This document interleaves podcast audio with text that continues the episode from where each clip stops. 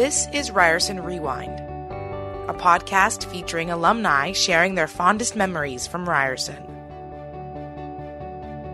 My name is Maayan Ziv. I studied RTA for undergrad and graduated in 2012.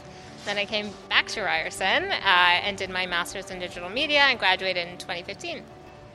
Uh, so right now we're at the Mattamy Athletic Center. Uh, we're here for the Alumni Achievement Awards, uh, and I'm excited to be on the list of awardees. Uh, so it's pretty cool. They've transformed this whole room. It used to look like a gym, but today it's like a fancy gala room. Uh, I'm excited to celebrate. Since Ryerson, I have built my company called Access Now, which was basically the beginnings of it started in my master's program uh, as a thesis project. In a nutshell, basically, Access Now is a platform that allows people to search for and discover accessible places. Uh, places that meet their needs of any kind. Uh, and the way that we share that information is through the power of crowdsourcing. So anyone from the community can go on Access Now and rate places based on their level of access and provide that to the rest of the community.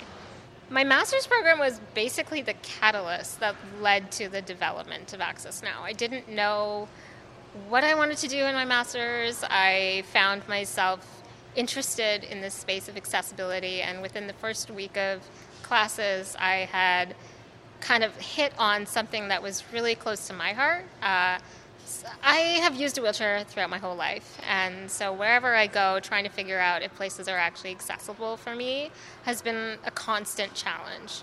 And that's really what started me down this path of what about technology as a solution? You know, there are apps for everything. You could search for anything you want online, but for some reason you couldn't find out if a place was accessible. From that, I just basically started focusing all my attention, all my class projects towards this idea, and eventually that led to the development of Access Now. I basically launched uh, Access Now as a website the week I graduated.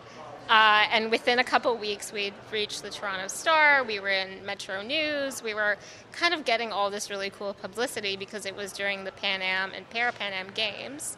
And I used that kind of as a leverage point to share uh, something that was pretty much top of mind for people, which was navigating a city that was new to people, especially if you had any type of disability we use that kind of as the initial momentum, and since then we've grown from just being Toronto based to having people share information about accessible places in over 35 countries and counting.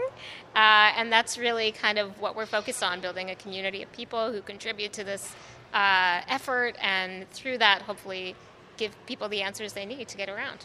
Uh, the Masters of Digital Media program at Ryerson was clearly the best option for me of anything that I looked at. It was entrepreneurial, it had that flexibility and freedom that I really loved.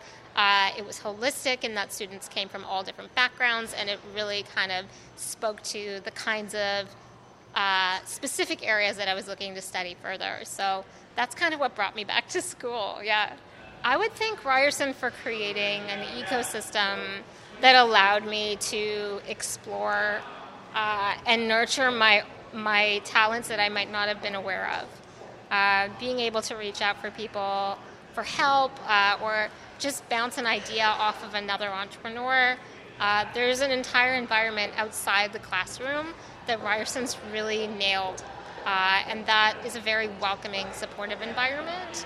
Uh, and I, I really thrived in it, I think, you know, and it, it's kind of proven itself because out of grad, I went off and built the company that I started at Ryerson. So that's really what I take away and, and I'm really grateful for. This podcast is a production of the Ryerson University Alumni Association. I'm Amanda Capito, a proud member of the board of directors and the producer and editor of this podcast. For more stories like the one you just heard, visit ryerson.ca slash alumni.